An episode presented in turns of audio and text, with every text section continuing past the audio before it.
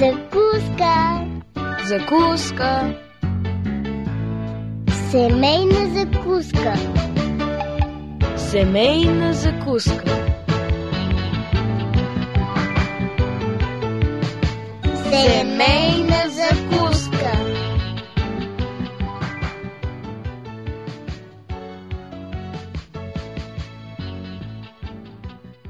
Едно семейство казва, че единственото общо между тях е това, че ги е оженил един и същи пастор в една и съща църква на един и същи ден. Други това, че и двамата мразят брюкселско зеле. Колко общи неща трябва да има между мъж и жена, за да имат щастлив семейен живот? Това е семейна закуска. Пред микрофона сме Мири Божидар и започваме. Отговорите на тези въпроси могат да бъдат следните. Колкото повече общи неща, толкова повече гаранции. Или пък общите интереси нямат никакво значение. Или зависи в каква област са приликите и разликите. Или приликите нямат значение, важни са разликите. Или пък обратното. И така нататък. Кое е вярното? И как да разберем, че имаме нещо общо? Ако и двамата харесваме комедии, примерно, ако и двамата мразим чалга, ако и двамата сме синьоки, ако и двамата сме вишисти, това означава ли, че имаме нещо общо? Не смените честотата, за да чуете и отговорите на тези въпроси, скъпи приятели, а на адресите ни: Пощенския, Пловдив, 4000, Антим 1 22, звукозаписно студио, и електронния awr.org. Очакваме и вие да дадете своя принос към темата.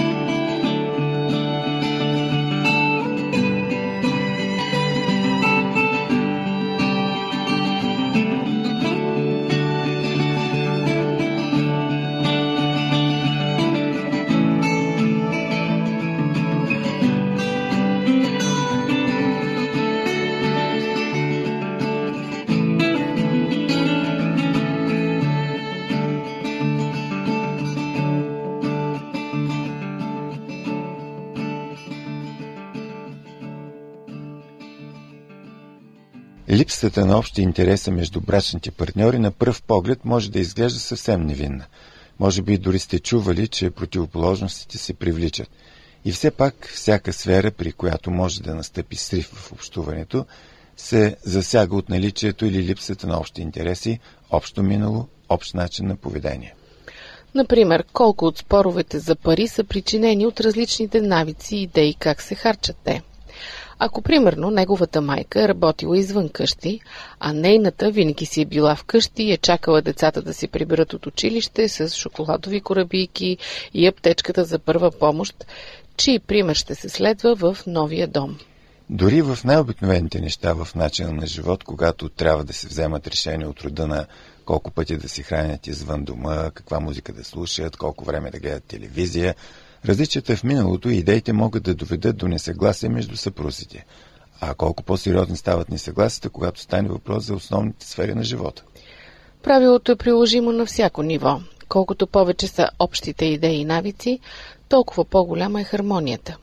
Колкото по-малко са общите неща, толкова по-голяма е вероятността от срив в общуването.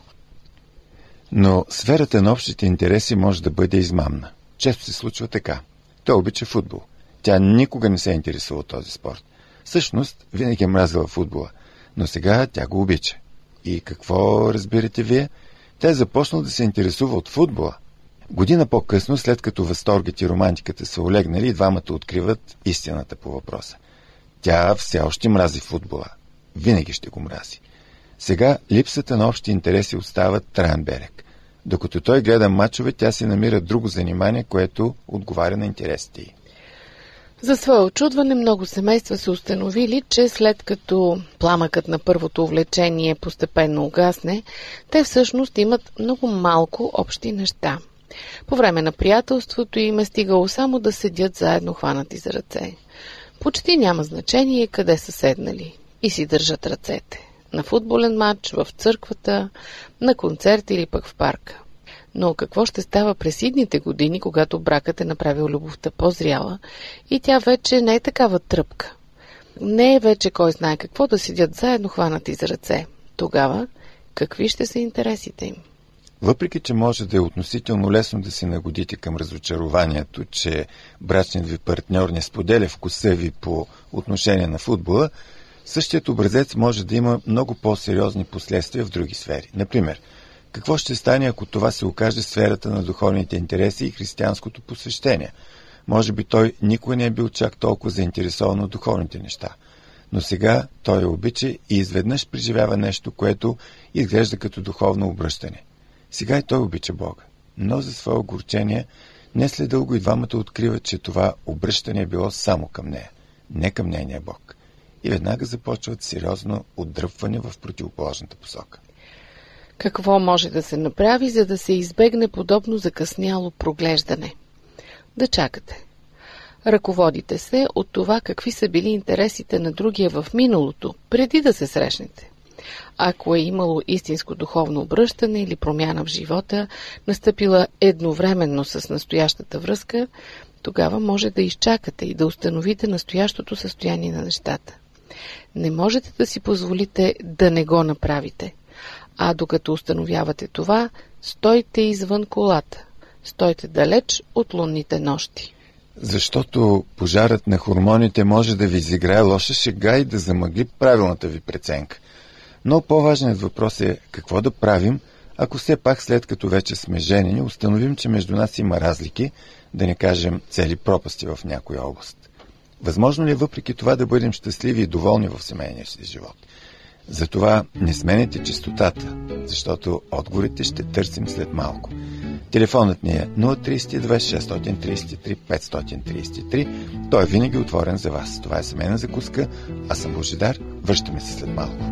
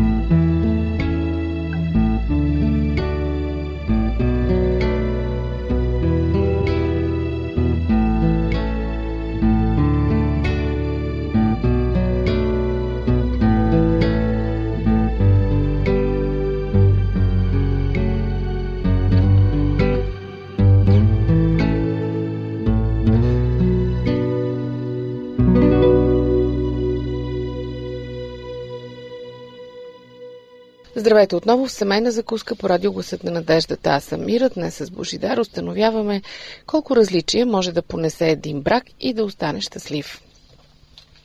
Вече казахме, че колкото и да се стараем да открием най-подходящия, различия винаги ще има. Какво може да се направи след брака? И след като липсата на общи интереси вече се е проявила. Има ли решение дори и тогава?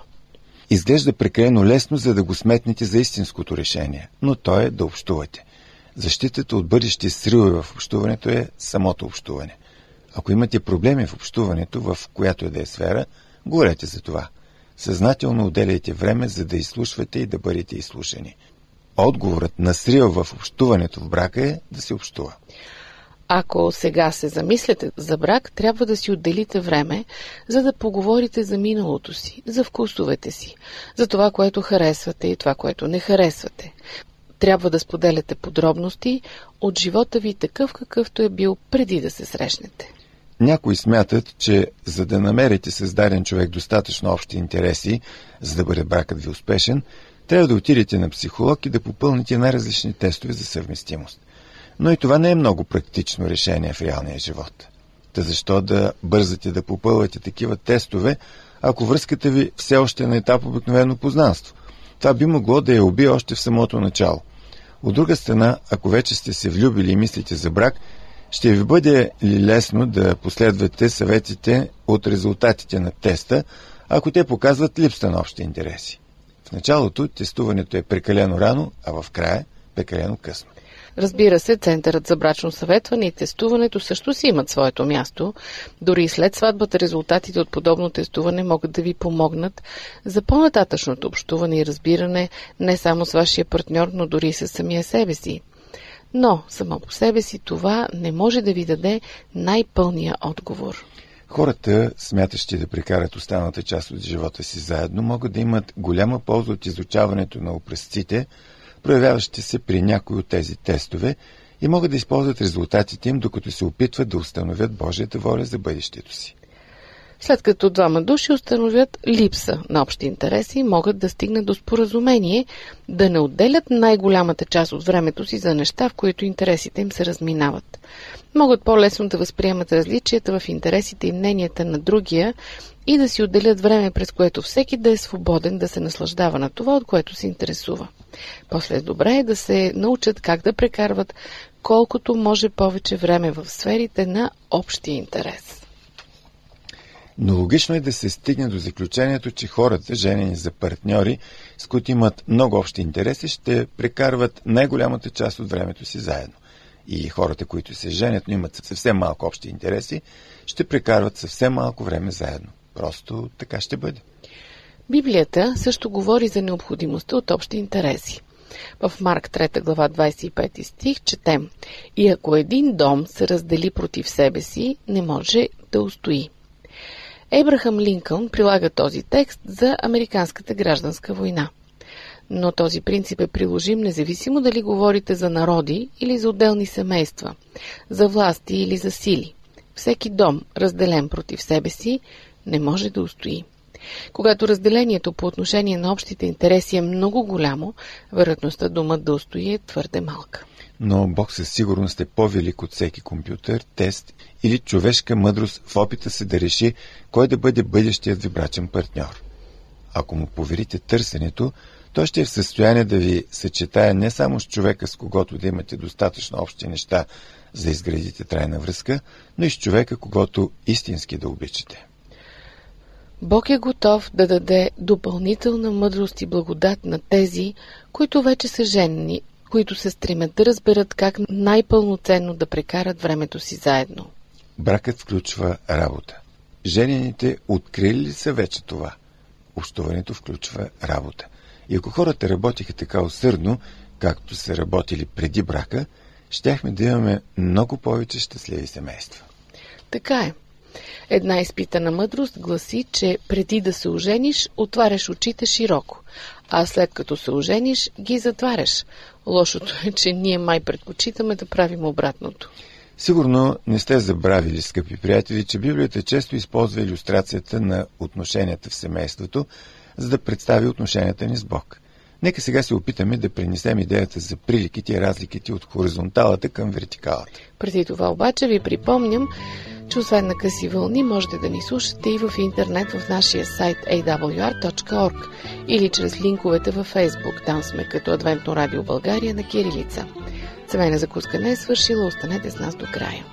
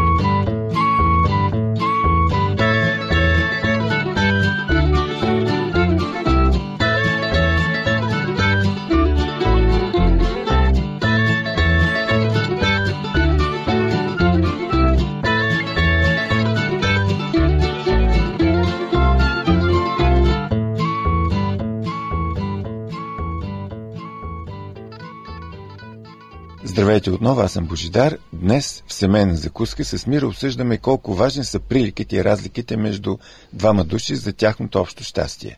Преди малко зададохме въпроса, важни ли са те за хармонията между нас и Бог? Има ли непримирими противоречия, неразрешими конфликти и несходство в характерите между нас и Него? Възможно е и от божествена гледна точка да установим, че първата любов е изчезнала и вече нямаме нищо общо с Бог. Преди грешникът да дойде при Христос и да преживее чудото на новорождението, няма начин той да има нещо общо с Бог. Защото копнежът на плътта е враждебен на Бога, четем в Римляни 8 глава, понеже не се покорява на Божия закон, нито пък може. Бог и грешникът нямат нищо общо. Ако Бог можеше да позволи на грешника да влезе в небето, то щеше да се превърне в място на нещастие. Фактът, че грешникът е изгонен от небето, е доказателство за Божията любов, защото една цяла вечност, прекарана в присъствието на Бога, би била агония за всички засегнати страни. Един проповедник изнесъл проповед на тема «Човекът, който се озова в небето по погрешка». Няколко души закъсняли и пропуснали въведителните думи. И бързо си тръгнали и започнали да разпространяват новината, че този проповедник проповядва ереси. Помислили се, че ще има хора, които ще влязат в небето по погрешка. Но проповедникът представил всъщност много хубава идея. Небето би било истинско мъчение за онзи, който няма никакви общи интереси с намиращите се там. И ако вратите се оставят отворени, той би се възползвал от първата му предоставена възможност да избяга. Друг проповедник задавал на слушателите си въпрос уловка. Колко от вас ще са щастливи, когато отидат в небето? Естествено, всички дигали ръце. След това той казвал: не бързите толкова, не ви попитах колко от вас ще са щастливи, че са успели да влязат там, а колко от вас ще са щастливи, докато са там. Подобна уловка е да предположите, че има бутон, който можете да натиснете и никога вече да не съгрешавате. Бихте ли го натиснали? Има два отделни отговора на този въпрос. Първият е: бързо подайте ми бутона, а другият: няма начин. Това ще ми съсипе живота. Някой път седнете и направете ревизия на най-важните неща в живота си. Направете списък от 5 или 10 важни неща, които ви дойдат на ум. Помислете колко от тях ще са на ваше разположение в небето. След това направете списък от нещата, които смятате за важни в небето, и преценете на колко от тях бихте се наслаждавали. Нашите вкусови склонности няма да бъдат променени по чуден начин при завръщането на Христос. Ако установим, че днес имаме твърде малко общи неща с Бога, има вероятност да не намерим небето за комфортно място, в което с радост да прекараме вечността. Кой е центърът, фокусната точка на небето? Опитайте се да посочите някои от небесните приоритети. От Библията разбираме, че ангелите обичат да прекарват време в поклонение и общуване с Бога. Това е един от първостепенните ви интереси ли е на вас? Цялото небе работи за благото на другите. Това прави небето да е небе. Дори да имате само повърхностно разбиране за Евангелието, сигурно знаете, че спасението на изгубените, на този побъркал се свят, на това малко тъмно петънце във Вселената, е проект, от който се интересува цялото небе. В небето много хора ще се окажат без работа. Лекарите ще са безработни, заболекарите също вече няма да имат какво да правят. Ще се наложи и погребалните агенти да сменят професията си. Но има една професия, едно занимание, едно призвание, което ще трае вечно. А то е участие в служба на другите, в споделяне на благата вест за спасение. Вие може да кажете: когато Исус се завърне, вече няма да има грешници, на които да предаваме евангелската вест, и затова може би всички ще се интересуваме от нещо друго, например от делтапланеризъм. Може би, когато се озовем там, всички ще бъдем деца. Не можете ли да си представите как ни се усмихват ангелите, докато си играем на гоненица по стъкленото море през първите няколко дни? Но един ден при нас се приближава нашият ангел и пита: искаш ли да отидем на едно пътешествие? Разбира се, къде ще ходим? Има една малка планета от външната страна на Вселената, която иска да чуе от първа ръка историята за това, какво означава да бъдеш избавен от света на греха. Да тръгваме, възкликвате вие, само ме изчакай да се приготвя. Няма какво да се приготвиш. Да си взема довиждане с приятелите си. Може и да им кажеш къде отиваш, но няма нужда от сбогуване, защото те всички ще са тук, когато се върнеш. Всъщност те винаги ще бъдат тук. И така, вие се понасяте в неуморен полет до далечните светове, докато стигнете до малката планета, за която ангелът ви е говорил. Всички се събират, за да чуят това, което имате да им разкажете. Вашият ангел седи на последния ред и също слуша, защото ангелите никога не са чувствали радостта, която носи спасението ни.